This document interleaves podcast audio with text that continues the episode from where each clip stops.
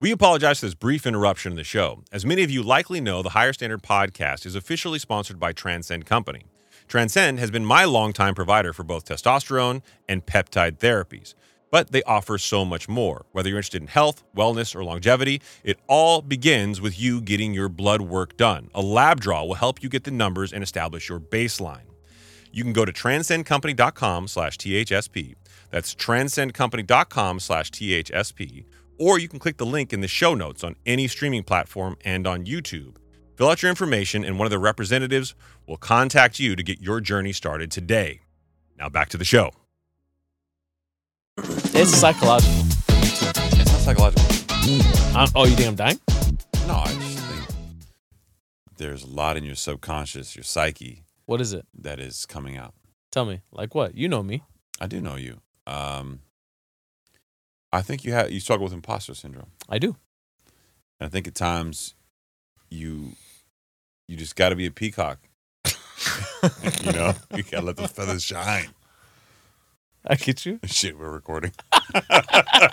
Oh, dude. God damn it, no man. Heads, no heads up, nothing. Just fucking live. We need a light bulb in here or some Like, shit. on air button or yeah, something. something. Otherwise, otherwise Yeah, it's- the timer is The- on air. Bro, you know how many times you push that timer? and I it's literally completely said three, two, and then I shut the fuck I up. gotta be honest. and then- I, I tune you out naturally now. Naturally? Yeah, Why? because half the time he says mean shit to me, dude.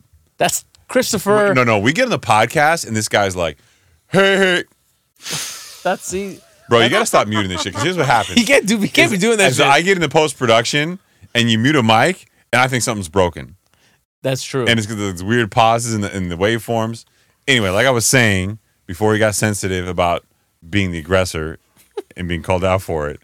Bro, we get on the show and he acts like he's he's trying everything to stop this He's coming big out. dicking the shit out of you right now. he tries everything he can on the show to be like, "Oh, I'm innocent. No, I don't do bro. anything." Listen, He is by far and away the most aggressive one of us. I've, I'm glad that the reviews has, have stopped on calling either me out as the villain, as you are the villain, as or him as the villain. We're all the villain. No, bro, what are you doing back there? I can hear you heavy breathing. Are you okay? I am not heavy breathing. Yeah. I mean, you don't talk about. it. You heard it. You heard My it. monster turned into an icy, so I'm breathing into it. So It's monster. What are we doing here? We just had a meeting with our boy Hayden. Yeah, we did. shout out to Hayden. Um, we got a new editor on the team. Hope you guys like the content that he's gonna be putting out for us. Rock star of a guy. Why are you looking at me? He- This cameras, he can see you. What you want me to look at? Hayden's look at him. literally going to be watching this whenever he look at does him in, this. in his deep Yep. in his optics. Blow him a kiss. well, we've also decided on a couple format changes, which will impact you, the listener. And for that, Ooh, uh, we uh, we struggled a lot. Uh, it was a decision that was not made easily for us. For the last two years, this show um, went from being recorded at what was in my garage at the time, went from uh, me to Saeed and I, and uh, to Arun, Saeed and I, and now to Hayden, Saeed and I. And uh, it, it's changed a lot. And every change has brought um, a healthy degree of concern, I think. Fair to say? fair. you want to grow, but you want to grow and produce quality content. You want to bring on sponsors, but you want to convey a message that's ethical and responsible and something that you can kind of align with. Um, you want to continue to improve and do things, but sometimes when you're putting out a show that's on a streaming platform and on a video platform, the things that make you grow may not help on one platform versus the other Yes. it certainly is a much more complex and dynamic business than I ever really gave it credit for before jumping in. But I think we've all learned a lot. So uh, one of the things that we are very much considering, and I think we made the decision final today, was that we would go down to one show a week from the current two shows a week, with a caveat, however. So we're going to record shows. I think it sounds like on Monday nights, which will be pushed out on the following Tuesday night. Not the not the Not the next uh, day, not the but next a, day, a but yeah, week oh. and one day later. yes. Uh, and that will give us a large amount of time for production, uh, allow us to produce more reels and short form video comment to push out on the platforms for marketing purposes. Uh, it'll give us uh, a more in depth opportunity to really look at the content and the data that comes to you. A lot of this financial data, we know you're not tuning in for news. we know you're tuning in to get our take on things. And sometimes having a little more data, a little more time to go over uh, that take and give you some historical context might actually prove to be valuable. Absolutely. Plus, I was talking to, uh, you know, and I'll name him, Andy Frizella, um, who may, many of you probably know as having uh one of the best business podcasts in the world. It's consistently top five. And uh, some of his feedback kind of resonated with us on how to grow our platform. We also spoke to Adam, obviously, and Sal, Mind Pump guys, on, on their input. And we decided that, you know what, let's give a solid quarter, a three month try Mhm. of putting out one recorded show a week the Tuesday episode, which gives everybody ample time. And let's see how we can throw in additional content when and where applicable. Like, obviously, if there's a Fed meeting or there's a Fed rate cut, we can drop into an extra show for a Friday release, which is something that you're kind of used to at this point. But it'll allow us to, to use Friday to be a little bit more, I guess, responsive. And it'll also allow us to bring on guests and fill the gaps a little bit where there's not a lot of data coming out certain weeks. We can actually drop a guest episode. And and to free up some time for Chris to make appearances on other podcasts. and have yeah more people come on our show which it's, it's honestly the weight of of the production has taken a bit of a toll i Mhm. think uh, on everybody not to say we have any any uh, any grand designs in canceling things or changing things or stopping the show That by no means do we're, we're invested personally financially um And I, and I think what we really ultimately also want to do is create some um, more strategic content for YouTube to where we're doing a deeper dive on a single topic where we break things down in layman terms to maybe appeal more to you know those that are within the age of you know 20 18 or 18 to 35 where you know, you're really in your money making years and you know teach some valuable i lessons feel like this is really dark and ominous we sound sad no i feel like Arun, do we sound sad No, not at all. no i, feel think like- of of giving people a little bit of insight into you know the future of the show i mean that, that's the We're- intent We care about quality. Quality. Yes. we care about quality. I, I do want. I, I do think. Look, doing the same thing over and over again, expecting a different result, is literally the definition of insanity. We've done the same thing uh, for the last year, and under the auspice of being consistent, we wanted consistency. mm-hmm. But that same thing over the last year really hasn't grown us exponentially. It's grown us certainly, and we appreciate every single one of you that's listened to us and found us vis-a-vis, like for example, Mind Pump. That's probably the number one uh, spot people say that they started listening from, and it means a lot, especially because we know that uh, you're look. There's limited time in a day. Avid Joe Ros- Joe Rogan listeners are well, gonna what Joe Roastin, As- is- is- joe rogan Joe Rogan, joe rogan Joe Rogan? Rogan, rogan right? Joe Rogan. joseph rogan Joseph Rogan. Yeah. Ad, avid Joseph Rogan listeners are going to listen to the show consistently. They've only there's only so much time in a day. So if he puts out a three hour podcast and they're listening to an hour on the drive to work, an hour on the drive home, the next day an hour, maybe the next podcast, they're going to pop into shows like ours occasionally. And then avid higher standard podcast listeners are going to listen to an episode for an hour on Monday, I'm sorry, an hour on Tuesday, an hour on Friday. And they're going to pop into Joe Rogan from time to time. And that's just kind of the way podcasting works right where you're going to have your show and then other shows you pop into. What we'd like to do is appeal to a wider audience, not overwhelming you with content. Number one. Number two, the content we're giving you is better. And number three, allowing us the opportunity to try new things like shorter form format, like you suggested. Certainly, Arun's got some idea of some more scripted content and really just trying to figure out what you like better and what you don't. And right now, we've been giving you kind of the same thing, maybe some guests in between here and there, but I don't think we've really been pivoting a whole lot. right So, exactly yeah. So hopefully everybody likes, you know, the direction of the show. And if you don't, give us your feedback. We're willing to listen. But we want to give this an honest try for a quarter, One quarter, three months. right? And if it sucks, you can send all hate mail to Haroon, H A R O O N, at higherstandardpodcast.com. Yeah. Or leave a comment.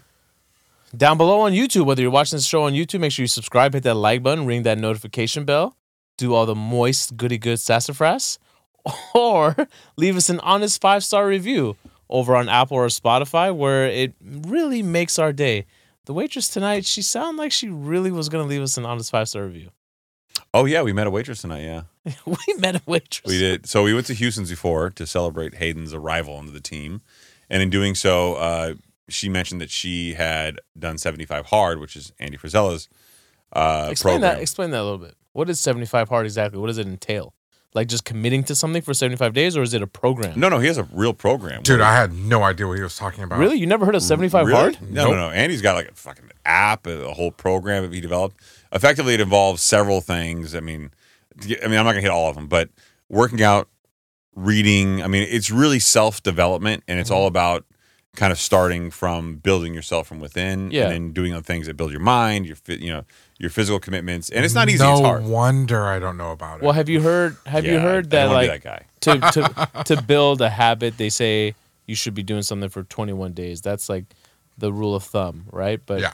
but um, Andy Frizella and his team over there, they've really carved out a, a, a niche for themselves where it's like seventy five. Well, I don't know if you hard. know Andy his backstory, but he went from uh, being a little out of shape to in incredible shape because he did this himself and then developed the program as a result of doing what he did. Yeah. So it- it's not like somebody's putting together a program they're like, "Hey, I live my lifestyle." He li- literally transformed in front of like everybody on social media, and then Yeah. it kind of caught on like wildfire. But anyway, she done it a couple times, failed, and then finally got through um, 75 hard one. And there's a program two that- that's after that, which is kind of like your next phase if you got through that.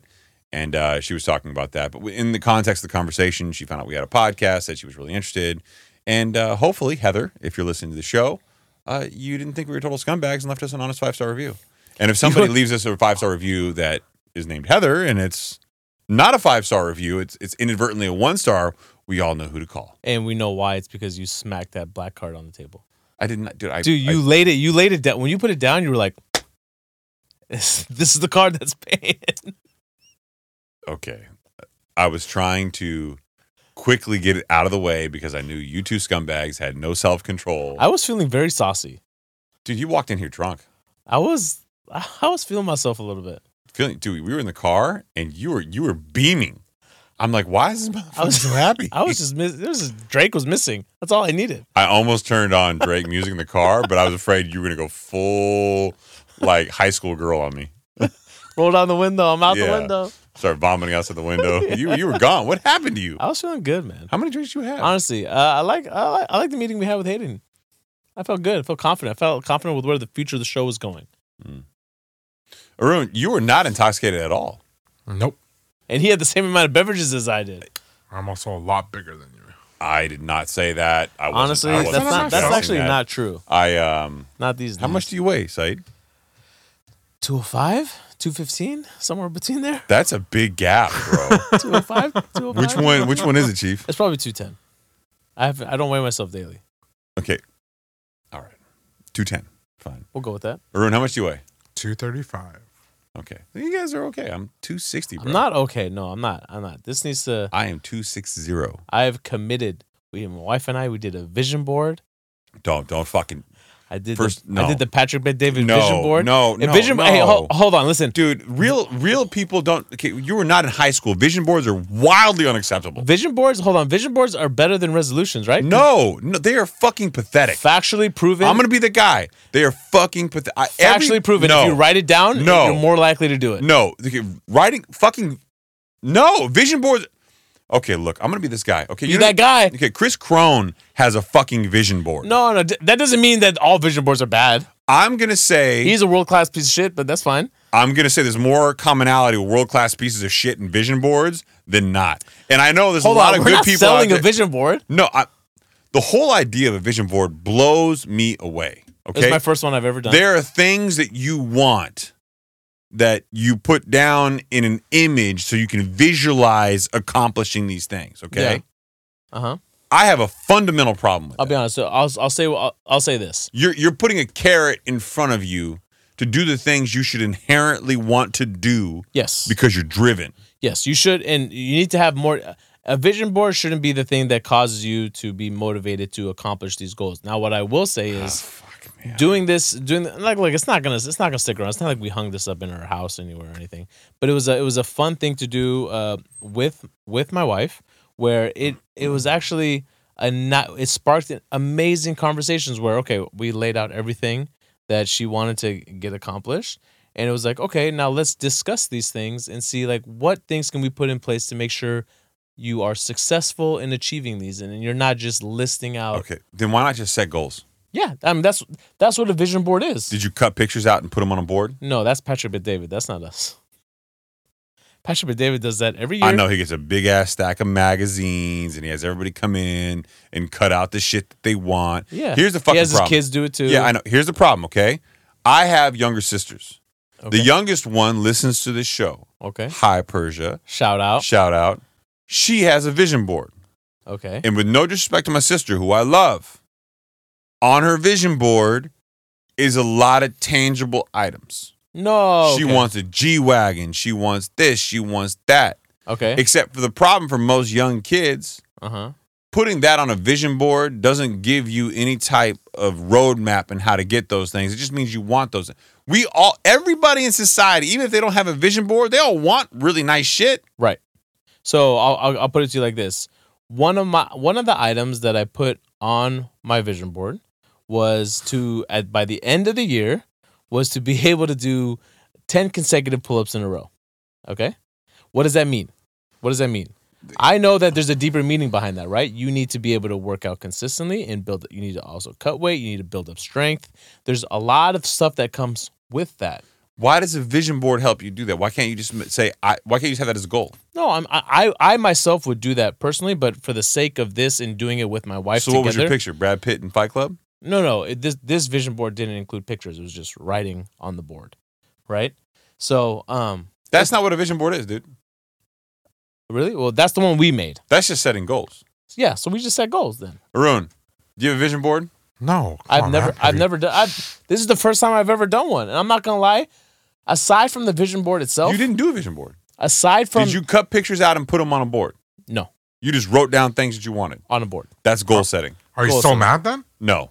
Okay, then Okay. say congratulations. Good job, man. So Can't that's- wait till you hit your So goals. that's what we did. But more so than anything else, can I say this? No. instead of starting a new TV show, chuckles back here laughing. Instead of starting a new TV show and just wasting our time, it was a nice, healthy discussion between my wife and I, where No, I'm all for that. I got to know some some deeper goals that she had in mind for herself and our family. That were like, okay, now let's plan for this accordingly. Let's make sure. That's fine. Let's make sure. That's an open dialogue between spouses. That's goal setting. I get that. yes. Okay, but let me let me tell you how I know you're a fucking hypocrite, okay? Me? Yeah, you. Oh, come at Oh, me, bro. damn. Let's go. Okay, Arun, Yeah. I know you don't fucking like me most of the time. On this one, I can already tell you you're gonna have my back. Odun has. When was the last time Odun set a goal for himself? Odun. No, no, no, no. Don't be that fucking people. I'll be that guy. Wow, plenty of you goals. fucking villain. I man. am the He says villain. I Plenty of have goals. goals. What in goal? life. Tell me. Bro, he he built he wants to build out his entire palazzo, add on the second side of his house. Oh, He wants Come to. on, he literally man. said it was. That's before not the show- even him. He- That's not him. That's stop his it. wife. Before the That's show, his wife. Before That's the, his wife. Before the show That- started, he that's his said- wife. He said it was m- his goal to never wear shoes. That- that's a goal.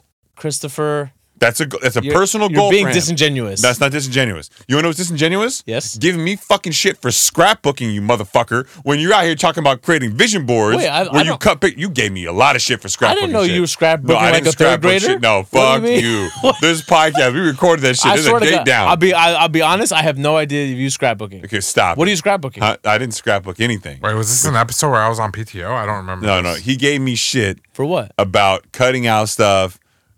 Oh wait, what are you I sa- just- what are you cutting out I'm exactly? not, I'm not, I'm not doing this to you, bro. Christopher, I I'm not swear doing- to God, I don't remember You're this. trying to big dick me in the conversation. I know you're doing I'm right being- now. I'm being- That's manipulative as fuck. Listen, as the It's kids very say- villain so move. mad. He's as so as, mad. as the kids say, I'm being dead ass. I have no idea what you're No, talking it's, about. it's dead ass. You can't say I am being dead ass. I'm I'm dead ass. There you go. I'm Okay. dead ass. I have no idea what you're My talking. wife did this today too. We we were going going to the gym, and she's like, "I look snatched." About. I've never heard this. Yeah. What? It means you look like physically tight. And she kept saying snatched. And I'm like, in my era, snatched meant vagina. That's that's. I was Like like, that- that's, that's that's what a that wild thing to say. like what okay, so why is the new variant we gotta go we gotta go urban with you got to go Wikipedia. old school for this. Yeah. Bring it back. like I'm just telling you, like Urban like, Dictionary Urban snatched. Goody good. Goody good What? comes up. That's the last time we looked up on Don't read it yet. Oh yeah, don't read it. Okay, this used from to take the place of on fleek. Oh, that's good. Oh, I so love- if you said on fleek, snatched is the new on fleek. Perfect, on point, or I'm fashionable. gonna be honest. I'm gonna stick with on point for now. Girl, your outfit is snatched. Your makeup is snatched. Honey, spelled H U N Y. They just Hating. hating because it's always snatched. Honestly, I'm not with it. I'm I s- didn't- I'm still good with on point. Well, what was it? you scroll down? There was a whole lot of controversy. with- I'm glad we did not yeah, read yeah, that. yeah, yeah, yeah. Holy shit! Urban Urban Dictionary does not give a fuck about your, your gender, your status. They they they're going hard. Yeah, they'll let you know how it is. Yeah. That's how it. That's how it is on the streets. Who owns them? That's a good point. Can you imagine? Just one dude in his basement. We're 20 minutes in. I- Jesus Christ! All right, so we got a we got an interesting show today. I got a lot of details, which I think will be relevant to a lot of things you're hearing in the in the media, the mainstream media, and some assholes on social media. Which, if you've been checking those assholes' accounts, I'm probably calling them out in their comment section and getting blocked on the daily. Have you guys been getting followed by a lot of porn accounts lately? Or is that just me? Just you. Like a lot of these Instagram No, porn they, accounts. They only check. They own. They do. They check my stories, and I had to go out of my way early. I've been like, honey, I want you to know I block this, them all. this ain't me. Like, look, I don't follow these people. This is not me. I don't know what this yeah, is. That's, that's normal. Everybody gets that. They're like, Yeah. you know, they, yeah, it's it's dirty. It's- it's a kinda dirty a game, ruin, bro. Like says he doesn't see, but he sees. All right, so recession avoided. History says otherwise. We're gonna get into history there and explain what that really means. I know you're hearing a lot about, hey man, eh, we're gonna get a soft landing. It's amazing. No, it's not. That's lies. yes, exactly. I mean, how many times do they say a soft landing before a hard landing? Yeah, they're not snatched. God, bring it full circle. It's on fleek. It's I all- can't believe fleek's already outdated. I just got used to that term. It won't be a recession. It will just feel like one. Interesting. That and, and that really plays into what we've been constantly saying on the show about there being an earnings recession and a rolling recession at the same time. Then we're going to do a little bit of an educational segment about uh, your Fed and how it spends money. The Fed reports a record loss for 2023 as an unprecedented economic losses that never happened before amid the surge in interest rates, a point that Said had called out probably a year ago. Well, fun fact, year came to an end and Said was correct. Damn. Pains me to say it. You're so drunk right now you won't even remember anyway. no, I'm sober now. Yeah, no, you're not. it's not sober October. No, Wall Street investors haven't actually bought 44% of the homes this year. And one of the most common themes, and I've seen this all through 2022 and certainly into 2023. Um, fun fact this article that came out, I want to say it was December 10th of last year, really pushed this to the forefront of everybody's mind that, oh my God, institutional investors, they're the reason why home values are so expensive. Shame on you, greed, you know, tax the rich, eat the rich, all that bullshit. And here's the reality, okay? And I know it's going to be inflammatory, but it's the truth, okay? Sorry. I am not sorry. That ain't true. And we have the data to back it up, whether you like it or not. And I'm sure there's somebody who's going to be like, okay, this guy's an attorney, a banker, all these other things. These are all the hated professions. So clearly, you can't trust him anyway. Right. But the data's there. Like it or not, it's real. It's true. And then, of course, we'll end the show on a wonderful new review. Yes. Finally, an honest five star review. Please go over and leave us an honest five star review. I'm really going to whore that out today. And I will point out that um, being as how we only have one show a week uh, in the future weeks that are coming, Yeah. um, we can be really, really obnoxious and not have to worry about pissing you off for another week. So, Arun, I just want you to know if we don't get a review on a show moving forward, you're going to have to come in here with your shirt off. Okay? I don't think the people want that. it's not what they, what they want, it's what they need. Should we have Orun come in and read that review? Too many words. Too many. they asked for you to be in the hot seat. I'm giving Here- you. here's An, what I I'm wanna giving do. you an out I just want to to read put a him review. in my chair and then put the review right in the middle of the camera so he can't read it like I can't read it, so he and gets then it. just see him figure it out. yeah, yeah. Fumble the bag. I don't fumble the bag. Don't don't be that guy. No, he'll fumble the bag. I don't fumble. You're saying that I fumble the bag, so he'll fumble the bag. You fumbled so many bags. That's just fucking bullshit. All the bags. Wow, the quote didn't show up. That's okay. Recession avoided from CNN Business. History says otherwise. Mm-hmm. Well, uh, Arun, you're quoting to the next article. There you go. Let's go to the article on the left here and scroll down, pull it onto the right so I can see a little bit clearly here. Thank you, Jamie 2.0. All right, there you go. All right, investors are betting on a soft landing, a successful effort by the Federal Reserve to pare back inflation without sparking a recession based on strong economic data and hopes that interest rate cuts are imminent. Unfortunately, uh, the good news recession fears were widespread at this point last year, but economic growth in the U.S. has proven resilient. Yeah, so what- now we're starting to hear rhetoric that we're most likely going to avoid a recession. Right. By this by this point um last year we had thought that where we are now we would have hit, you know, the beginning of recession. Remember recession means two consecutive quarters of negative GDP growth. We ended the year last year with an average of I believe 2.6% GDP, right? Positive GDP. Yep. And um, the lag effects have yet to come out and prove themselves. So, economists are eager to say that the U.S. has brought inflation rates down while avoiding recession and to declare an official, quote, soft landing. I will point out one of those, uh, I wouldn't say economists, one of those individuals happens to host a show, uh, Jim Kramer, who has been wrong 100% of the time about pretty much every call he's ever made. And I want to point out that the data shows something that's really compelling. And uh, uh, looking at Bloomberg as just one example of kind of the macro market, Mhm.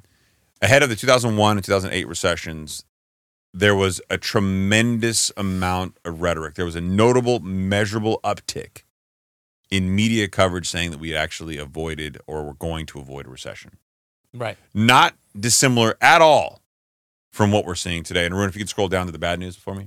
Um, uh, speaking on that rhetoric that you just mentioned, though, is what I didn't like and what we've ru- routinely said on the show is that a lot of the talking heads and a lot of the articles that you could have found throughout the year was that the um, excess pandemic savings is what really propped up the consumer and that their spending showed that they feel confident about the future. And I'm like, that's not telling, that's not a true depiction of what's really going on. No. Just because people are spending does not mean they feel confident.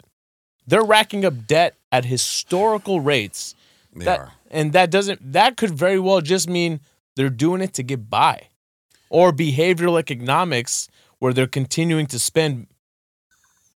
What I do? you look like you're struggling right now. You got like a like a frog in your throat or something. You, I'm, I'm holding back a cough. Yeah, I can tell. Yeah. Yeah, But- but just let it go, baby. behavioral economics is really what's keeping them from continuing to like either stop themselves from spending, which they should realize they need to do, or it's just taking over, forcing them to continue to spend. Well, look, let, let's let's not forget this is an election year. Okay, there there's so much disinformation coming your way. It's going to be compelling. Mhm. All right. So, quoting from the article, uh, past performance does not guarantee future results, but there are omens, warning signs that we have quoted on the show that I think hearing from a source like CNN Business is probably worthwhile to, I guess, reiterate those same concerns. The spread between the yields of the two year and 10 year treasuries, they have been inverted since July of 2022. Okay. When the long term bond yields fall below short term bonds, it means that investors are more nervous about the immediate future of the longer term. And that inversion is still the case today. Even through the volatility we saw in the treasuries over the last couple months, the 10 year has still been inverted. And frankly, that's not a good sign. As a matter of fact, these types of inversions have preceded each of the last 10 recessions in the United States. Right. The last 10 times this happened in a row, consecutively, we had a recession. Yes. But the talking heads in the media will tell you otherwise. And that's not the only omen, as Saeed pointed out earlier when it came to consumer spending. While the U.S. consumer remains resilient, Deutsche Bank data shows that credit card delinquencies are at their highest rate in more than 12 years. Why should you care about Deutsche Bank? Well, they are one of the larger banks in the country. They are, uh, in, well, in the world, frankly, for world, that matter. Uh, but more importantly, they have a tremendous amount of consumer debt and data analytics. Keep in mind, banks like Deutsche Bank not only have their own internal analytics, but they also get external anal- analytics aggregated. Arun, don't scroll too far down because I got a lot more to go there. So, uh, geopolitics, another concern we've expressed on the show, particularly when it was the very beginning, it was just Ukraine and the Russia war was a concern. Now you've got Israel and Palestine, obviously another concern. You've got recent attacks on Houthis backed by the Iranian government, which was an interesting headline. Fun fact wartime presidents have a higher statistical probability of being reelected. And I think it's pretty clear from the data that we've seen going into this election year that the Democrats who are currently in office are deeply concerned that the polls show that they are losing in in the potential running against someone like a Donald Trump, for example. So there's a lot there that I think will be exploited in the in the months and weeks to come. But don't quote my opinion here. Don't quote Saeed's. JP Morgan CEO Jamie Dimon calls maybe the most dangerous time the world has seen in decades Right. when he's speaking about what we're looking at in this particular year. Right. So, and now that we've established that, you know, uh, Deutsche Bank gets their data not only internally but externally as well. Um, Jim Reed over there, he's the head of their global economics. This is also from the article. Said six out of the past 13 cycles saw that economic impact became most visible between 19 and 28 months after the first Fed hike. Okay. Meaning that if we were to have seen a recession at some point in 2023, that would have been early. I agree with that. And I also think, again, and I, this is pure conjecture on my part. You have 14 years of artificial interest rate deflation. 14 years. Keep in mind, prosperous economies like recessionary economies typically last seven to 10 years from peak to peak, trough to trough.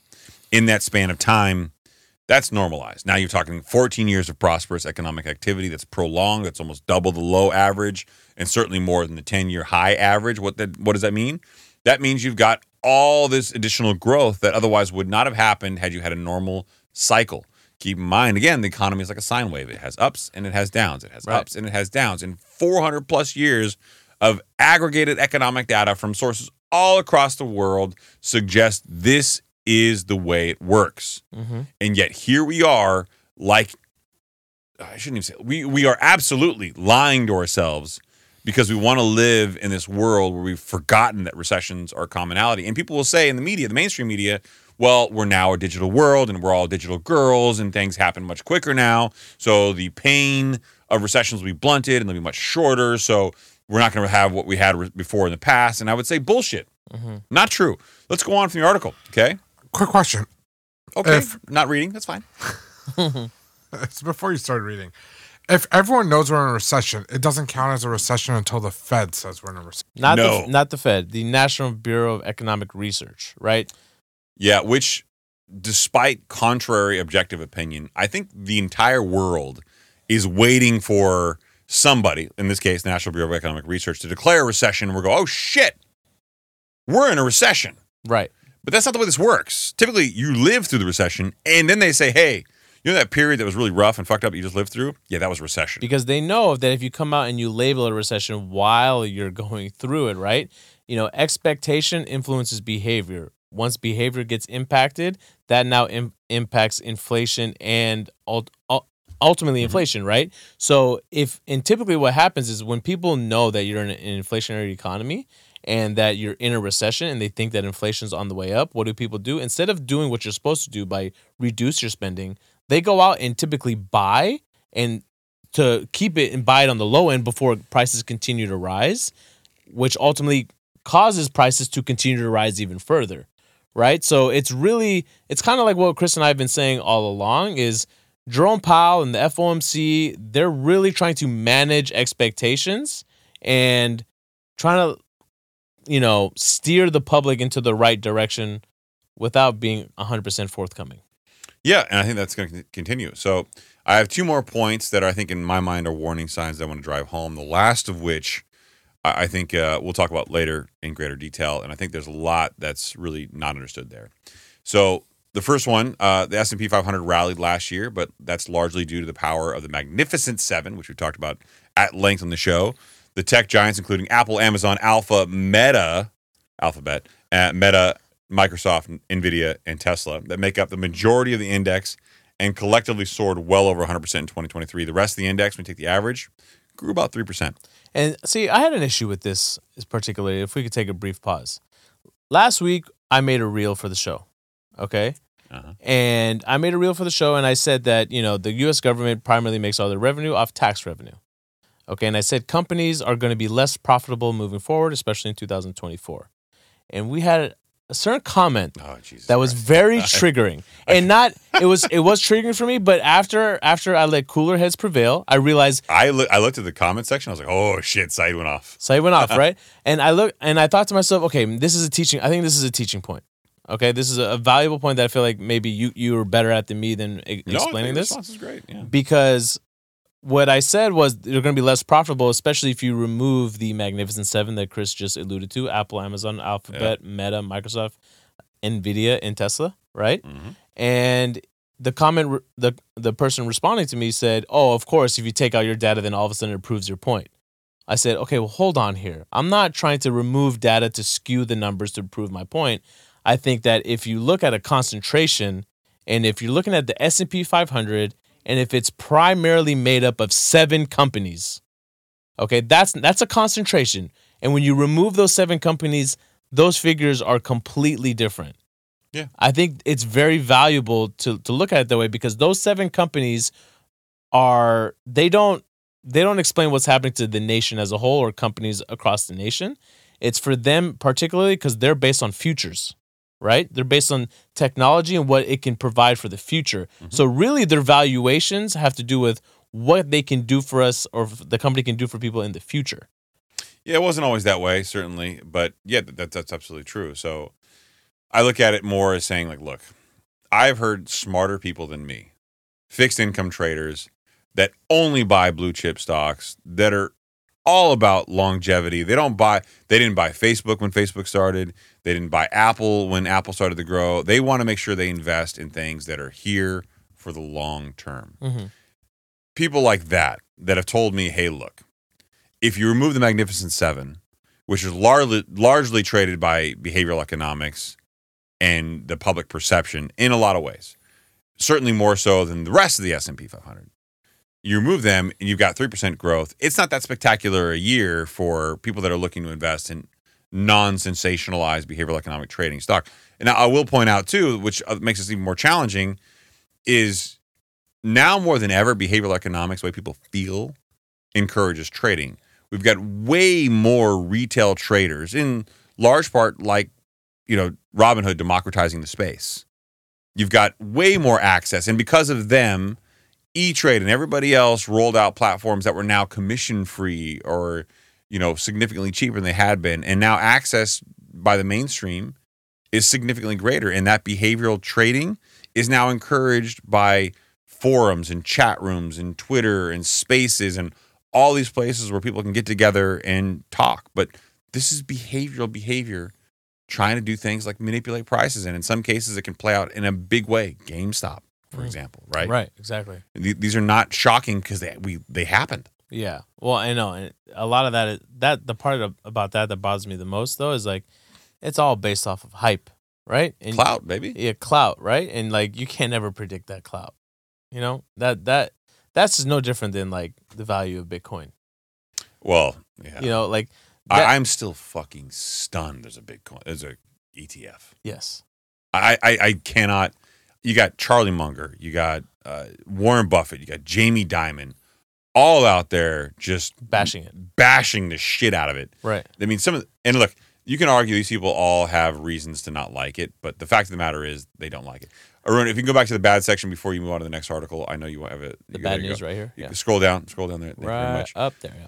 So, another political fight to avoid a U.S. government shutdown is also possible this year. Of course, we know the government's not going to shut down. There will be an 81st extension of the debt limit up to a higher number, and the country is still running at a historically large budget deficit. Remember that. We're going to circle back to that at the end of the show. All right, let's go on to the next episode. It's the Wall Street Journal episode, I believe. Article. Uh, article. Yeah, sorry. I'm, we're trying something new with the audio tonight, and it's really fucking with me. I got to be honest. It is. We turn the noise gate off, and I can hear the hum. We're trusting the boy. Yeah, well, this, Hayden's idea. We're gonna. He's wanted to run it through. He didn't say it was gonna work perfectly, but um, Yeah. I gotta admit, it, it sounds. Um, It's fucking with me on this end. it is right. Yeah. Yeah. And it's like it's, you know, Arun. I hear the hum. Yeah, yeah. It's it's worse than it was. but maybe before. it'll be better in Yeah. post. Arun, mute your mic real quick. It's my wire again. Is it mute? Mute it real quick. No, it's not better. The hum's no, still there. it's, it's steady. Yeah. Hopefully, when people hear this on the streaming platforms, they're like, I don't hear it. It's stupid. That's because we removed it. Anyway, so it won't be a recession. It will just feel like one. This from the Wall Street Journal article, not episode, sorry. Economists in a survey pare back probability of recession, but still see anemic growth and rising unemployment in 2024. This to me is like, uh, okay, We talked shit. We said there was going to be recession in 2022. We talked shit. Said there was going to be recession in 2023. We as economists, we're going to take a safer bet this year. Yeah. It's going to feel like a recession, but it won't actually be one. But it won't actually be one, right? This is how fucking sideways the rhetoric when, is. when I read when I read this article, it it immediately reminded me of uh, BlackRock's tw 2024 outlook that we went over. Yeah, it's very similar. Yeah. Very very similar, right, in tone, and what it's really pointing at is the growth that's been being printed out there, right, is not really growth. It's just cl- us climbing out of the mess from 2020 from from the pandemic. I'm sorry. So you did read this article, just to be clear. I did read this article. you it's know the Wall that- Street Journal. It's behind the paywall that I pay for. There's so many paywalls now. So many pay with It's you, ridiculous, with bro. you, all the paywalls. Because I got the Apple Premium subscription, so I used all the Apple links. But I gotta admit, I'll go to like a desktop computer. Where does that and I'll subscription try- run run through? I don't know, bro. Which card does it run through? It runs through my uh, darker one, the, the tan card that I have. That's not tan. That's not tan though. It's it's uh it's certainly. You a told me dark- tonight you only have one card. I do. It's a darker complexion than the other cards that I have. It's not a complexion. I don't know which one that it is, but Got it- it. it's certainly a darker one. got it. Um, the reason why I include this article, just so you know, as a friend, you know, just you and me, Arun wouldn't do this. I include this article because it proves you were right Oh, man, thank when you quoted me. Oh, what a piece. of- One reason a growing economy may still feel to many like a recession is the wide dispersion in performance across industries, cyclical sectors. Those most sensitive to the economy's ups and downs are likely to struggle in 2024, even if there's an overall economic contraction, economists say. This is a quote now. Cyclical sectors of the economy are all pulling in the reins of unemployment. And we look for companies to further tighten the reins as they lose pricing power, said Kathy, I'm not going to say her last name, chief economist for Nationwide Mutual. A quarter of economists expect manufacturing to see the weakest job growth this year, while 17% cited retail and 12% said transportation and warehousing. Those are all cyclical sectors. The majority of economists said healthcare will be the sector with the strongest job growth in 2024, while 11% cited leisure and hospitality. Mm-hmm. Okay. I disagree with leisure and hospitality, but let's just go ahead and say look, first of all, you know what? I'm going to go into the leisure hospitality thing. If consumer discretionary spending is pulling back, okay, yes. and people don't have as much money to spend because we have the highest credit card debt in fucking history, over a trillion dollars. Okay? Why the fuck is leisure and hospitality going to stay high? That makes no sense, economists. Yeah. Just uh, like I said, that's why it reminded me of the 2024 BlackRock outlook. Right. It- Wild prediction. Wild prediction. So the growth that we've seen is really us climbing out of the mess from the pandemic. Really, the job gains that we've been experiencing on average, I think somewhere around 200,000 jobs every jobs report. The jobs report is bullshit. I cannot say this enough. Do not believe the jobs report. Things are not good. more more jobs reports have been revised down than saying that they've been actually accurate, right? Yeah, they are not sometimes, accurate. Sometimes revised down not only once but twice. And if you want to get real good insight into the history here and you want to see data as how they've been revised down and not covered by mainstream media, go to Zero Hedge. They have a fantastic article on this. They do. And if you look at where the jobs are now and the job growth that we've been experiencing, and if you remove the pandemic, this is this is from the uh, the Black Rock Outlook. We've really only had there never been a pandemic. We've just been keeping that steady pace. We're actually not even where we should have been, assuming there's no pandemic. yeah, I agree. So so like this is right where we should be, assuming there never never was a pandemic.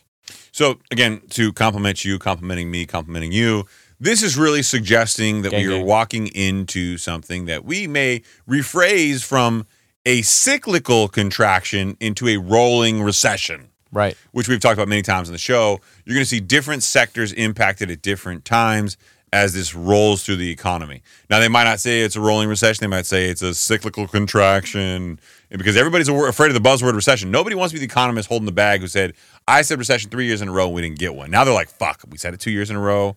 This Yes. year we're going to say it's going to be like one. We didn't say it was going to be Right. one. Because they understand the weight of that word, right? Like that literally will influence behaviors of consumers like nationwide. So if I said recession, people would be more concerned, more hesitant and slightly afraid? Not not us, but yeah. Hope I wish. Maybe not I wish. us. I wish it were us. It's going to be a recession. Be that. motherfucker. No, don't do that. R.I.P. We can't. Damn. We can't use that on social media when you drop the motherfucker bomb on the end It's of the it. Bernie, bro. No, you can't. I know you want to do that. The problem is, I post some of these on LinkedIn now, and I can't post these and these on LinkedIn. when Don't you- don't act like you're above this shit. You, I'm above the cussing. the fuck's wrong with you, oh, you're right. dumb motherfucker? Let's roll to the next article. We can spend all day long looking at charts, but So- I got a lot of charts coming up. So one thing to keep in mind, just for like context as far as numbers go, um, right now uh, as of the December 2023 jobs report, we're at a 3.7 percent unemployment rate. Okay, just to put that into context, the Fed predicts that by the end of 2024 we'll be at a 4.1 percent unemployment rate. Everyone thinks, okay, tha- that's just like z- z- zero point what you know five percent, zero point four percent difference in unemployment rate I've seen a lot of layoffs in the last month alone. and we knew that that was going to happen, right? People waited for the holidays to pass. You saw City, uh, right? Citibank's coming out Yeah, saying, Jane Fraser firing everybody. "Hey, she's letting everybody know I'm not messing around this year." What was your name? You're fired. Yeah, exactly. I didn't know your name. Oh, I'm Yeah. so sorry. You're fired. Yeah. Right? Ooh, how long have you worked here? Yeah, you're fired. what exactly do you do? Yeah. So, uh, if let's just to put into context, a 0.6% increase in unemployment would roughly impact a million people. So, if you think that these small percentages don't impact people like the masses, you're wrong. A million people will lose their jobs, and I don't know, like they might be in specific sectors that are just now getting impacted that they won't be able to find another gig immediately right away. Yeah, and then you don't know the implications of something like AI, which is going to be like kind of wide sweeping and change things over the next couple of years. And it's not slowing down; Right. it's getting a whole hell of a lot worse. Right. So I don't want to dwell on things. I want to keep the pace of the show crispy and fast, in high resolution audio. high resolution audio. I like saying crispy high resolution audio back in the day. I know I was like beaten down for it, but I thought it was a good Nobody listened to that intro, man. Nobody. I- crispy high resolution. you had radio voice, like it was bad, man. I, I don't have radio voice now. Had past tense. Yeah, it was bad when it's like scripted like that for you. It wasn't. That wasn't who you are. I don't feel like you gotta scripted be. is me. You gotta be off the cuff. That's more you. Yeah, it's true. Arun, what are you eating back there? Why are you laughing? Why is he eating? He's not eating anything. He's holding up a roasted chicken. Is that a rotisserie chicken? What is turkey, that? turkey leg. To be like what? God damn it! By the way, I saw the I saw the movie what movie? Society of the Snow. So this is what it was about. Fuck you. Watch Loki. Don't fucking talk about any. This any shit, media- No. this shit was No. incredible. No. It was God fascinating. damn it. It. was incredible. You know what it was? Okay, I, I guess a movie had been made about this before. It was about the the Uruguay rugby team in 1970 something that Everyone died. dies. Uruguay. Uruguay. Everyone dies. Don't everyone know the story came out. They couldn't have died. It was so fucking intense, man. Fuck you. And my a- my ass was puckered up Fuck for like two you. hours. I was like, "Come on, man!" Okay, first of all, I'm glad that your wife picked the show to watch. The Good movie. for the It movie. was a yeah. movie. I don't know. I haven't seen it. Want to know why? Why? Because for weeks I've been telling you to watch Loki. This fucking guy comes in one time, gives you one fucking one minute, and you watch this shit. this guy? No, it wasn't. It was somebody else. It wasn't even him. He Who? didn't- I told you it was uh, it was actually his cousin and his and her fiance. You racist motherfucker. No, he he was Iranian. I've I been- thought, I so thought you'd, what? be- you'd be like, oh yeah, that's my peeps. What? Why not? I've been telling you to watch Loki. You invested two hours in this movie. I pro uh, two and a half hours. That's two and a half episodes of Loki. I promise you, I will be watching Loki No, you were man. Don't promise me anything. Don't don't do that on the radio. on the radio. Great movie though. You should watch it, man. Not a whole lot of character development, but I liked it. It was good enough. You tell me. You tell me it's a great. You know. Fuck you. All right. Let's That's talk how about good this. the story is. You No. don't need the I character. don't, I don't want the story. development. I don't care. You should watch Loki. Fed reports record losses for 2023 amid surge in interest expense. Site once again called this one. This uh, from Reuters. Don't don't. Are you flexing right now? I called this shit. Was that was that an attempt at flex? How long ago did I call this? Be honest. You called that um, Over several a year ago. several months ago. I don't know. It was a year. Yes, it was over a year ago. I did call that. Okay, we're all going to sit in silence where you talk about yourself. Please continue. No, please read read the article. We'll get into No, it. I would like to hear more about yourself. What? No. And we listen to you all the time. It's amazing how you didn't have chicken in your mouth when you said that. I swallow. You want to tell everybody about the pork you ate earlier or the alcohol that you had? Hayden. Hey, aren't you Muslim? He did. Yeah, why? Yeah, we sat down. Ardoon ordered the ribs, and our new editor Hayden goes, "Hey, aren't you Muslim? What are you?" Bro, doing? I mean, he does talk about it on the show all the time. It was a very logical question. Hey, I listened to your show. yeah, You've often touted your sponsorship of the religion, which again, he's not judging. He's just saying, I'm confused. I had the beef. You- they were not beef. They I were had the pork beef. ribs. I had you the you had the beef. I had you the and I ribeye. both had cow, Yeah, and he had dirty piggy. yeah. And then so had a rib. funny. He so caught me off guard. I was like, "Yeah, I'm Muslim. Why?" He's like, "What'd you order? Like, what are you eating?" I was like, "Ribs." Is that a mocktail? Yeah. Yes. As a matter of fact, it is. Uh, well, yeah, yeah. Uh, You know what? I'm just saying, like, you know, the words you say on the show do have meaning, Arun, and I want you to know that it impacts people's lives. And when you are disingenuous and you lie to them about the values that you uphold, it comes back to bite you in the big hairy ass. No, no. I, I, Ardoon is very, very honest with his approach. I'll ask you, Said, a question because I know s- Chris will s- argue the case. Oh. Yes. Have I ever said I'm a good Muslim? No, it's not. It's not a matter Exactly. of that, right? Like for my, we, we don't have those. We, I think that's spirituality and your your beliefs. Obviously, like you can't uh, manipulate a religion to fit like your certain lifestyle. I don't think that you should be able to do that. But it's some eh, spirituality is something that is very personal. And as long as for me personally, if I'm being 100 percent transparent and honest, whatever it takes for you to be, you feel to be the best version of yourself. Please go do that. Okay. Let, I respect that. let's have this conversation from a religious standpoint. All right. Let's A just reli- piss a off s- everybody. We're going on Well- one episode a week, so we we'll well, have time. well, to what recover. religion are you this week? I don't know. Probably, probably Buddhist. This week? yeah. There are some ideals that I think religions had in place due to the needs of society at the time. Mhm.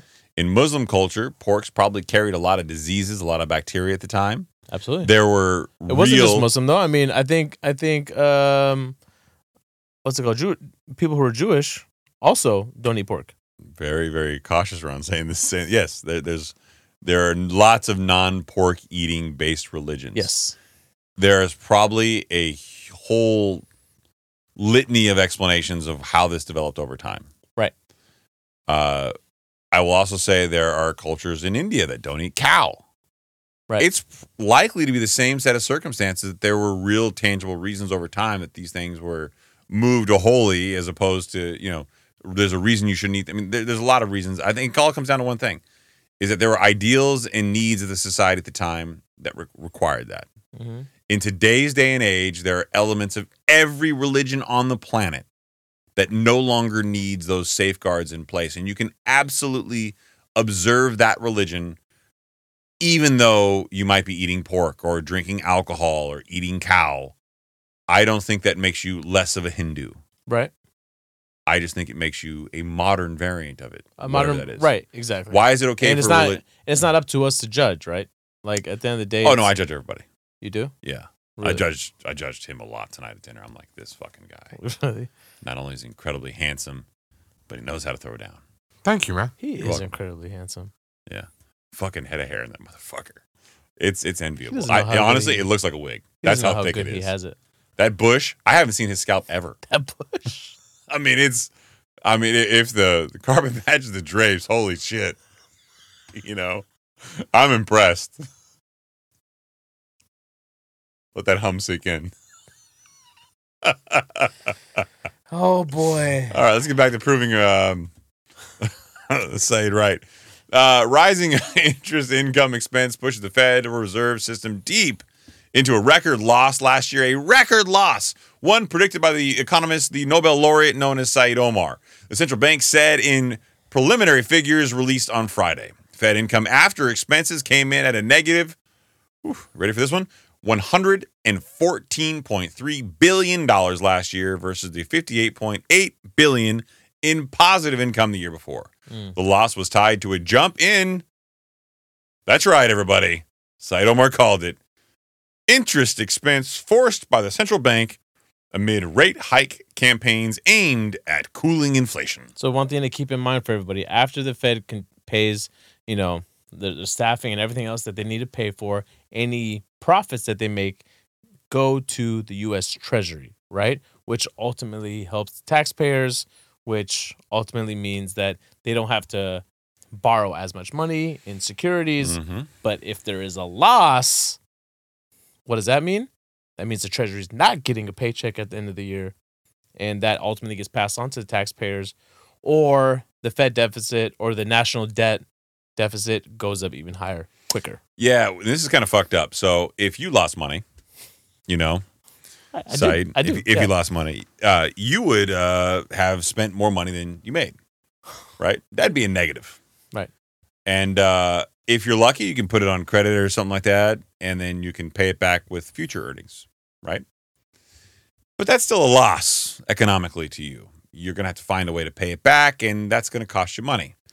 The government, well, they do it slightly different. How do they do it? They uh, they book what's called a deferred asset. Mm. So you're taking your excess spending, which is a negative, bad thing. Okay. Not a liability, Right. right? And this end of the year liability, you say, you know what? We're- It's a deferred future positive income when we get paid back. You know what it feels like? You're writing an IOU to yourself. It feels like akin to an unrealized loss. It is, in fact, an unrealized loss with a return to money to you because you're going to expect a future gain on that loss. It's fucked up. You know, and they know that it is because they understand that this is all cyclical. It's just part of the process. Eventually, we will be making it back once the rates do come back down, and then we'll take the profits from then to pay these off. Which ironically is probably way the way my stomach fat thinks about me losing weight. Eventually, it's coming off. Yeah, and it's gonna come right back. exactly. yeah, Why even? Why waste it? Why lose it? Just hold on to it. I, I got to be honest with you. I uh, I have uh, been grown very from comfortable and familiar with having belly fat, and I got to tell you, I, I'm I'm a warmer human being now. So, as much as I would like to be aesthetically pleasing for all of you, I find myself to be a um, a more well-rounded human with a little body fat on me. Right. Something to keep in mind. These um, Wow, you just totally fucking dismissed what I said. you this son of a bitch. negative 114 billion dollars that uh that we that we just cited these aren't mark to market losses No. right and do you care to explain to people what that is So if you have a loss, like so, for example, um, if I bought bonds yielding five percent mm-hmm and I bought them for hundred million dollars, but currently bonds in the market yield ten percent. right Those bonds that I hold yielding less money are worth less than hundred million dollars that I paid for them. Right. They're probably worth, let's just say in this example, eighty million dollars because I can get higher returns buying other people's bonds. mm-hmm So that $20 million delta from the $80 billion versus the $100 million that I paid, that would be a mark to market loss. I would have to mark what I paid versus their actual value. so paper losses Uh, well, no. or, or real cash losses it depends on if you have to sell them. yes There are paper losses until such time as you have to realize those losses. right When you are forced to sell them, you realize them, and that's an actual loss versus a paper loss. yes exactly. Unrealized versus realized. Realized paper. I'm sorry, unrealized paper, realized real actual losses. and as a reference point the fed's true mark to market losses are actually over 1 trillion dollars Who cares, right? it's just numbers I mean, every senator I know is a multimillionaire, the system's fine man you know. we're gonna be just fine. I always think of that meme with that dog sitting in the house that's burning on fire. It's just, this it's fine. I'm it's a fine. very morbid meme. I- You have to think of it though, right? No, You don't think of No. it that way. my memes are more racially motivated.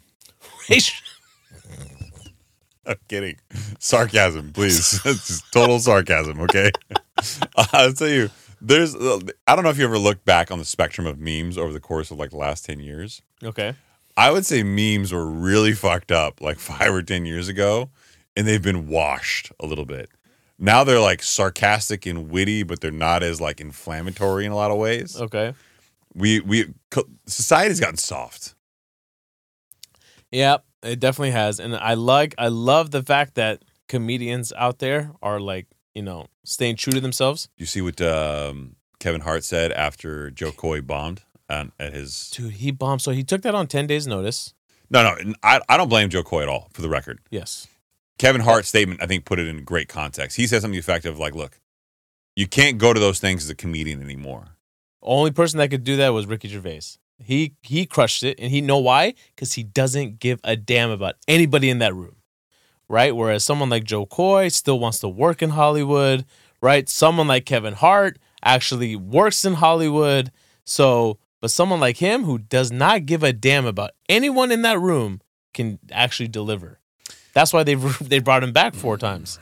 I'm going to be pointed here. It's um, it's the cold hard truth, kids. Unfortunately, whether we like it or not, Hollywood is one of the biggest peddlers of woke bullshit. Mm. Okay, I don't care about people's opinions and feelings on this context. I truly believe the next generation of kids are being manipulated by a college system in foreign countries that are actively working to divide this country. And frankly, if you look at the division, not only be- amongst age groups, but just in politics alone, it's getting exasperated every single day. Right. And Hollywood has become this weird environment. And look, there are some parts about Hollywood that are fucking dark and disturbing. The Harvey Weinstein's of the world, that should have never fucking been allowed. Mm-hmm. This this male dominated society should have never been allowed. Right.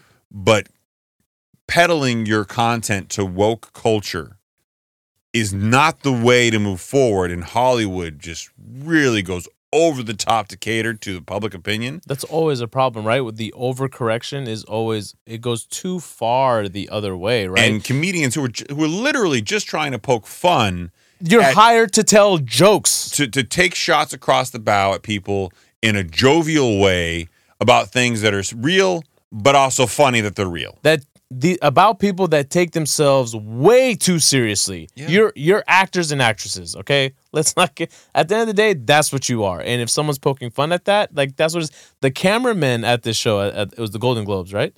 Um they deserve the award here because they really tell the story. When Joe Coy was bombing on stage and they pan over to the audience, which is full of these celebrities, you could see that they're all checking to see if it's okay to laugh That's bullshit. And that, which is that's so wildly wrong. why- this is why I can't go to some shit like that. I'd be This- laughing my ass off in the back yeah, and I'd be laughing at the joke and I'd be laughing at him bombing. Like this is amazing. while shoving pork in Ruin's mouth. And then- Why? why you gotta bring that back? You've been too silent, bro. Yeah, I don't know what's going on back there. Maybe you get sobering up or some shit, but we need to get, get, get engaged, okay? yeah. Did you even see this, whole dude? No, I haven't. Dude, the- here's the thing: like, you can't even begin to paint Joe Coy out to be not funny. He literally sells out Madison Square Garden. Okay, No, so Joe Coy's funny. he's He had hilarious. Ten days. Yes. He wasn't the only writer of those jokes. N- and but I didn't like that he did that. I What? did not like that he, when That he, he sort- hon- he he was started honest to about bo- it? he started to bomb and he's just like some of these are mine, some of these are the writers, and he just threw the writers right. Bro, under he the took bus. it on ten days notice. That's all you have to say. Why you gotta why you gotta mention bring up the writers? No, okay, look. that's not right. Pe- Hold on, People are stupid, okay? I'm sorry, people. It's not you, it's the other people. y'all mother.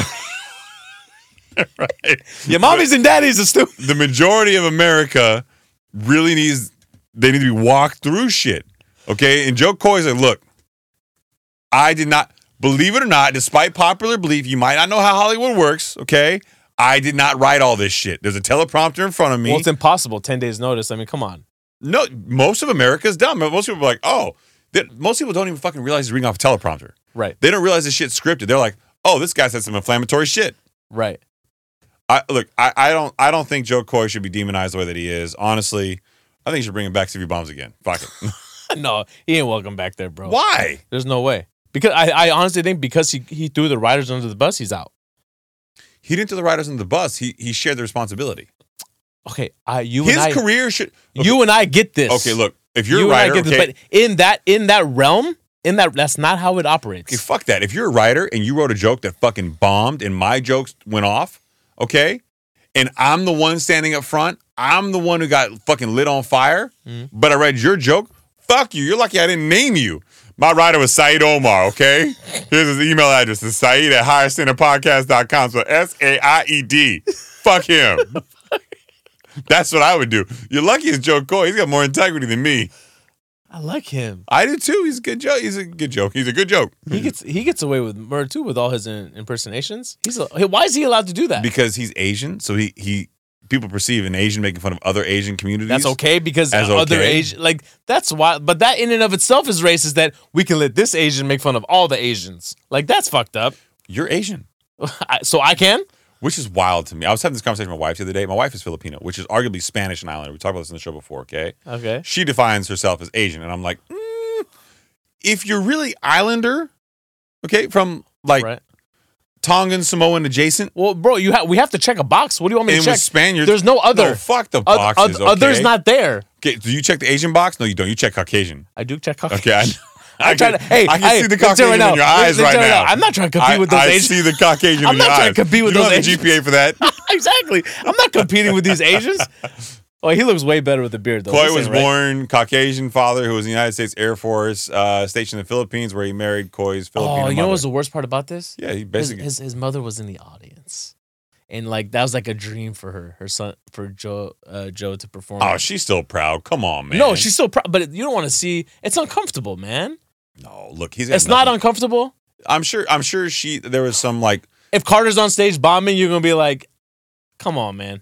bro, I'd be that asshole in the audience clapping. Fuck you, Tom. Stand up. Yeah. Carter, tell him keep my Yeah. wife's name out your goddamn. I thought for sure Pedro Pascal was gonna was going to mimic that when he said that uh, Macaulay Culkin's little brother Kieran Culkin beat him up. Yeah. I was waiting for Kieran Culkin to walk on stage and fake slap him and say, Oh, "Keeps my wife." down out your mouth." That would have been hilarious. it would have been The fact that good. nobody did that is such a. I mean, that's the one joke nobody wrote. Uh, Come on, guys. It's still relevant. Where do we apply next year for the right jokes? We could do it. You think they'll have us on? I mean, the rotisserie chicken shtick I did with Arun earlier was gold. It should be. You still eating back there Still leave back there. he doesn't like- again? he doesn't like it. Leave him alone, man. All right, should we go charting? Just go charting, bro. All right, we're gonna make this fast because we don't want to go uh, too much longer on time because most of you hate us as it is now. Yeah. This, according to Housing Wire, this article is not new, but uh, Logan wrote it a while back, and I thought it had some compelling data in it. I will admit, Logan is on the side of the home builders. Your BFF. He is a a real estate friendly economist. He works for Housing Wire, so I mean, you know, What does that mean, a real estate friendly economist, bro? Come on. Break it down. Tell Every economist is employed by somebody.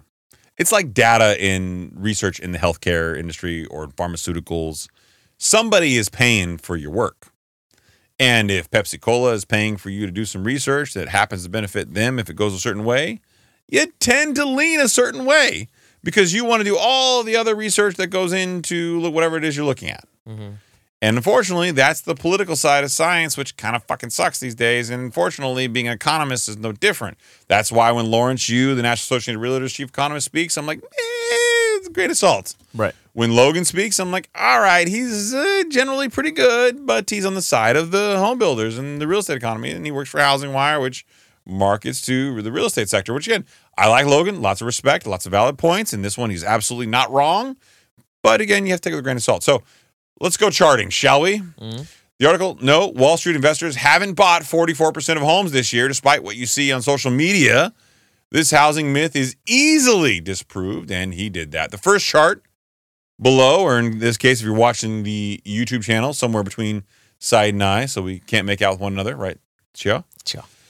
The first chart below, provided by Freddie Mac, shows where large institutional buyers rank as a percentage of the marketplace. As you can see, even if you add them together with iBuyers, which is not the same thing as institutional buyers, they are a tiny percentage of the total home buyers in America. In fact, institutional home buyers, those who bought 100 plus homes in a 12 month period, didn't even reach 2.5% market share at the peak level in this data line, which goes back to the story uh, in the, back to the start of the century. So back to 2000 to now, they never it never happened. So where were people pulling this number from? Where's where was the confusion? Well, how do you get to forty four percent? There was uh, I want to say it's a couple. There's a, a news article or some shit that came Are out. they uh, are they considering and taking in multifamily as residential? Well, I- look, so I think they, if I were to guess, and I've never seen the data that which conclusively really ties this all together, frankly, Okay. it's all been like everybody on social media saying, you know, this and banks are the fault and attorneys are the devil and, you know, institutional home buyers are doing all this shit. Right. I'm not butthurt by it at all.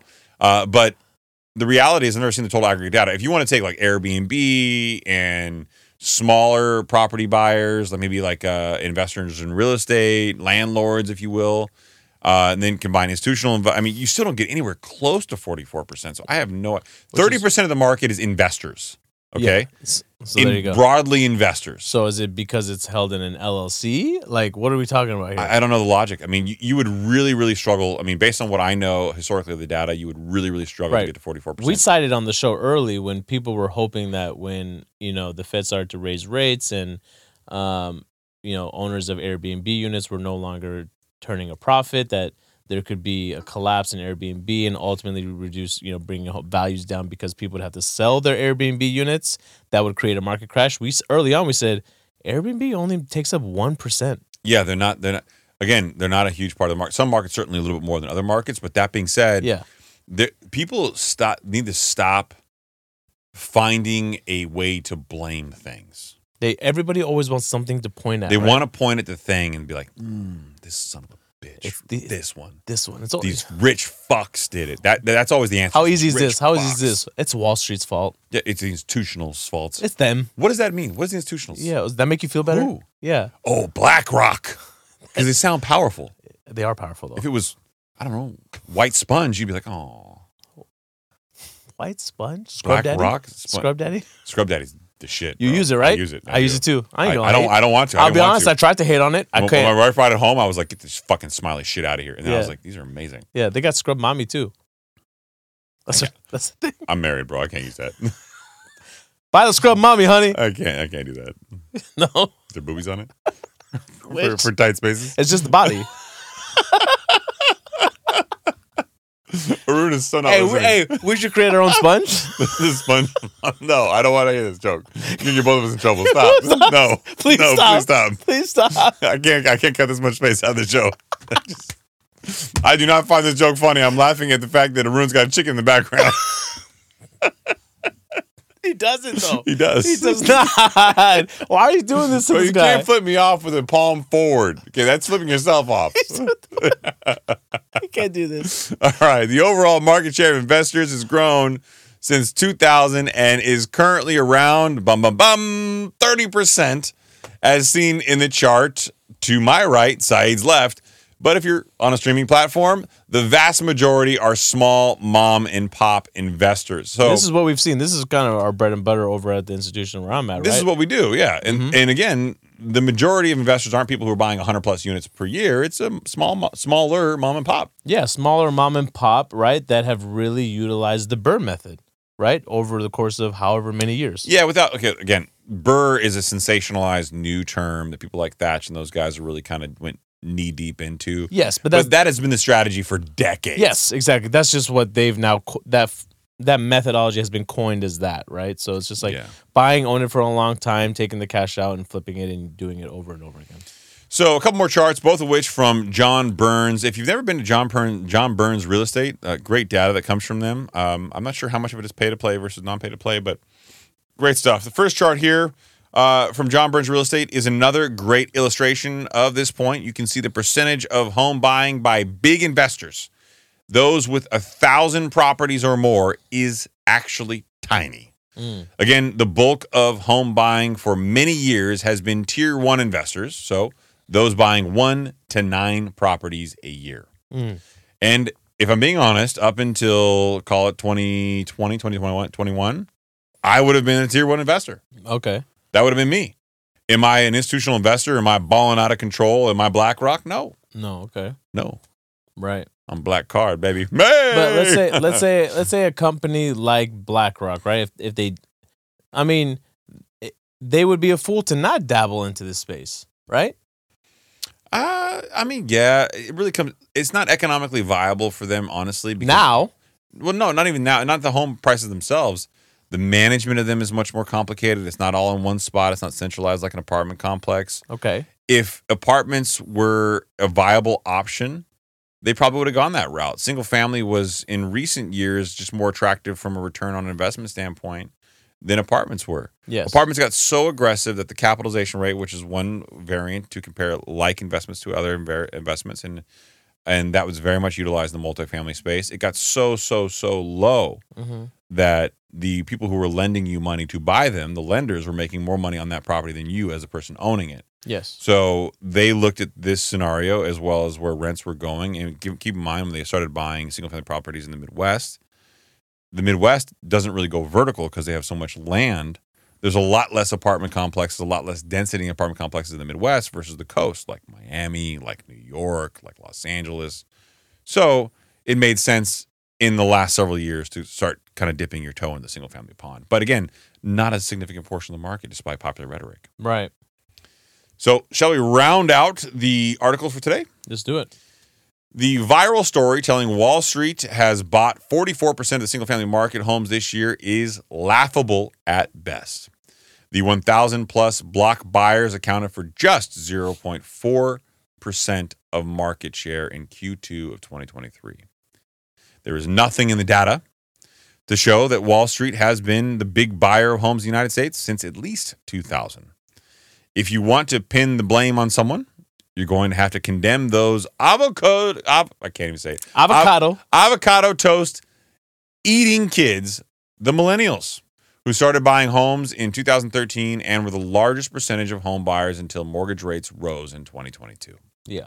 So, not to put blame on the millennials per se, and I like avocado toast, so fuck that, I'm in. Yeah. But what I will say is they're just the largest population who were of buying age, and they were buying. Yeah, I mean, up until up until recently, over the last two years, I believe the average age of a home buyer was was around thirty years old, and now that has now crept up to thirty six years old. So, and uh, that's primarily because of the affordability crisis. Oh, I- I've seen it firsthand. It's terrible. All right, so we got a review from Leo the Scorpio eight eight eight. Ooh, fire! This pod is fire with five fire emojis and, five five, stars. yeah. stars. I see yeah. what you did there, Leo the Scorpio. Gang gang. Does the sign matter? Is he is he a Leo and a Scorpio, or is it Leo his name? Maybe and he's a Leo's Scorpio? Leo's the name. Solid name too. Yes, yeah, I like Leo. Yeah, I like that name. Um, Only I, champions. I love listening to you guys every week. Hopefully, you continue to do so. After this If it's episode. only Mm. once a week, once a week, but make sure we're trying to get you to cross over to the YouTube platform too. yeah, we're gonna say. Listen, if you leave us an honest five star review and you don't subscribe to our YouTube, it's not honest. You're on exactly. You're not. You're being- honestly not honest. You're honestly not a true fan of the show. Go over there, leave us a comment too. Yeah. Arun, you want to read this review? What are you doing, I- back? You were I- on your phone, weren't He's- you? He's No? been, he's Yeah, been he on, was- he's been on yeah, one. Haven't- he's been on one. What were you No, doing I back haven't. there? I've been cutting back and forth. He has been cutting back and forth. All right, go ahead, read I the haven't review. seen it. I want you to read the, read the review. Yeah, yeah. Pray to God you don't make a mistake. Go ahead, no All right, pressure. here we go. Uh, this pot is fire. Five, uh, five fires. I love listening to you guys every week. I love how you guys break everything down and make it fun, not boring like a lot of these other uh, people make subjects like financial literacy be. The fun, playful atmosphere makes these topics easy to digest. You guys know when to be serious and when to crack a joke. And for me, that's the best recipe for learning style, especially for someone like myself who is just now getting my feet wet and learning trading, stocks, and investing. Also, I find it hilarious how Haroon's voice sounds like Grover from Sesame Street. Is that why you did this? of course he did. You son of a bitch. You're such an asshole. Bro, Bro, you are such. I didn't get why you are such an asshole. Bro. You know he wrote this review himself too. Did you? Keep up the good work, guys. I'll be Wait, wait. listening. When I, read, when I read this review, I'm like, this fucking guy called it. Yeah. That was what a weak move by you, bro. Silly Grover. You're such a villain. Hey, I didn't insult him, okay? I just asked him to read it. No, yeah, you- yeah, Let me see your burner accounts. yeah. Let's see the burner. Trust me, account. if I had a burner account, it'd be a lot worse than that, Grover. Come on, man. Sunny days. Leo the Scorpio coming at my guy. Uh, that's fine. That's cool. Hey, but he spelled your name right, right? He did. He did, Thanks, Grover. Chris. It's Shout out. G R O V E R. Shout out, Leo. DJ Grover. Mer, mer, mer, mer, mer. for again, I'm gonna hoard this out for our Apple and, Bu- and uh, Spotify listeners. Please head over and leave us an honest. Did you five-star notice that we review. didn't do the intro this week? Huh? We didn't do the intro. What do you mean? We didn't do like this is the number one financial literacy podcast in the world. to- Yeah. today. yeah, That's no, how we drunk we don't. were when we started. No, it's just a very To my left serious is my partner tone. in crime. Yeah, very very serious tone to start the Yeah. show. Was it serious? but I made sure I hoard out the the podcast reviews. yeah, you went early with the horror. You got to you got to foreplay a little bit. Yeah, Yeah, you like foreplay, huh? I do. I think it. Uh, I think it makes the uh, climax better of the Seriously. show. Of course. I mean, really, Saeed? I can't have a serious conversation without you taking it someplace it doesn't need to go. Okay, Mister Withering. Sean Withering Spoons. Fuck outta here. this guy's rocking some of the most iconic sneakers of all time. Doesn't even know the fucking name. You know, t- truth be told, when I when I ordered them, I didn't realize they were uh, corduroy. What are you talking? oh. They're corduroy. Yeah, yeah, I know. Yeah, they're like little corduroy on the in the I- shoe. I, got. I they got a look pair- very different from a distance. Yeah, they do. Yeah, They look like they're. um I don't know. you want a pair of these? What are you doing? You said that's a setup. I know you. Be- I know you well enough What to are you know. talking about? That's a yes. I would like a pair, Chris. I, I'm sure I got a pair in women's size six. There you go. What? See? I didn't- There it is. There it is. There it is. Took me a long time to find these. I know. Yeah, good for you, man. Well, um, I feel like this is an end of an era, a chapter, shall I say? we have not missed an episode in two years, my friend. I have extremely strong reservations about going down to one show a week, and I belabored the decision for the greater portion of probably two or three months, maybe even longer.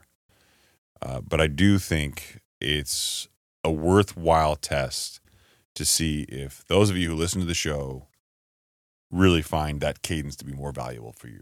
Mm-hmm. So please, again, no sarcasm here. I'm not gonna make fun of anybody. There'll be no rotisserie chicken jokes. Uh, if you find that the cadence is better, let us know. I mean, DMs on social media, great. Uh, obviously, reviews are always welcome. But any anyway, you can always also email us. It's it's really our first name at higherstandardpodcast.com. We don't hide that Right. send us a message. Let us know if you like the cadence, if it's going to cause you some kind of emotional damage or not, Right. and your thoughts. And if uh, if you want us to go back to two, we will do that. But we are going to give it a solid three month commitment to see how it all looks. We Yeah. do know that we'll take our numbers down on the streaming platforms, however. But give us give us about two weeks because we, look, we will be putting a lot more thought and effort into the episode. So it's not like we're just trying to reduce our workload. I It's- am. It's more so to you know provide better content, a little bit more in depth analysis, and a way to better prepare everybody on how they can move forward. Okay. You got anything, Odin? Uh, I actually did find something interesting. I thought it was funny. Let's Chris will go. get a kick out of it. We We're talking about Kramer again, Yeah. and I saw this statistic over here. Okay. Over the course of its lifetime, which started in early 2021, the inverse Kramer shorting strategy has achieved notable success with an overall return rate of 83.32%. In the last 32 weeks, it has also proven lucrative, returning 15.81%. For those of you that don't know, Jim Kramer is a talking head on CNBC, famously known for Mad Money uh, famously, uh, infamously known for a lot of bad calls that he's made in the past. I truly believe Jim Cramer is a troll that the entire market internally gets and that the consumer doesn't realize is you're literally just trolling. He is 100% wrong 100% of the time. It is astonishing. There was an actual Jim Cramer, we're going to invest based on his predictions fund, and it closed But the inverse fund is still open. and crushing it. Yes. Yeah, Wild, man. Those returns are crazy. they are. He doesn't look healthy, man. He's Yeah. not the same anymore. Do you notice? I, I don't want to put that out there. You the last time we were you were you were in my office, you said he looked like he had cancer. I, You put that out there. what? I'm, sa- I've said he did not look healthy. You said cancer. It, it looked cancerous. He, I will Yeah, I, say said, I said he was a cancer to CNBC. in your in your defense, like you're a cancer to Don't- the team. Don't, don't try to back like up. like you're a In your de- cancer in to your the team. defense, He looks pale. He's gotten very very skinny. He's certainly a little bit less animated energy wise, and the whole sleeve rolled up, sweating, constantly like stressed, and anxious look that he's got going on doesn't really help. Yeah. So, but Yeah. his the performance like. Honestly, he is atrocious. They they should really rethink their strategy around his show. With no disrespect to him, there's no value in there in that. And on there there are podcasts bigger than ours, obviously, that that get way more views than, than anything he can provide. Traditional media is dying. And the Right. fact that someone like Jim Cramer has a show is a great example. But if of he that. wants to come on and clear his name, I'd be oh yeah, welcome to the show, brother. Well- I mean, yeah, we love you. You're, we're big fans. I watch every day. Why are you laughing? every day. I do watch him We every do day. watch him. I cuss at him while he's Yeah. on mute, Son of a- but you know, I mean, watch nonetheless. Yeah. Listen, you have an extra viewer because I cuss at you on CNBC Yeah, every day. on mute. That's good, Odin. Nice pull. You got anything? Lots of things. My first thing is good night, everybody. That's my bye. So- yeah, no, higher pitch. Bye. Perfect.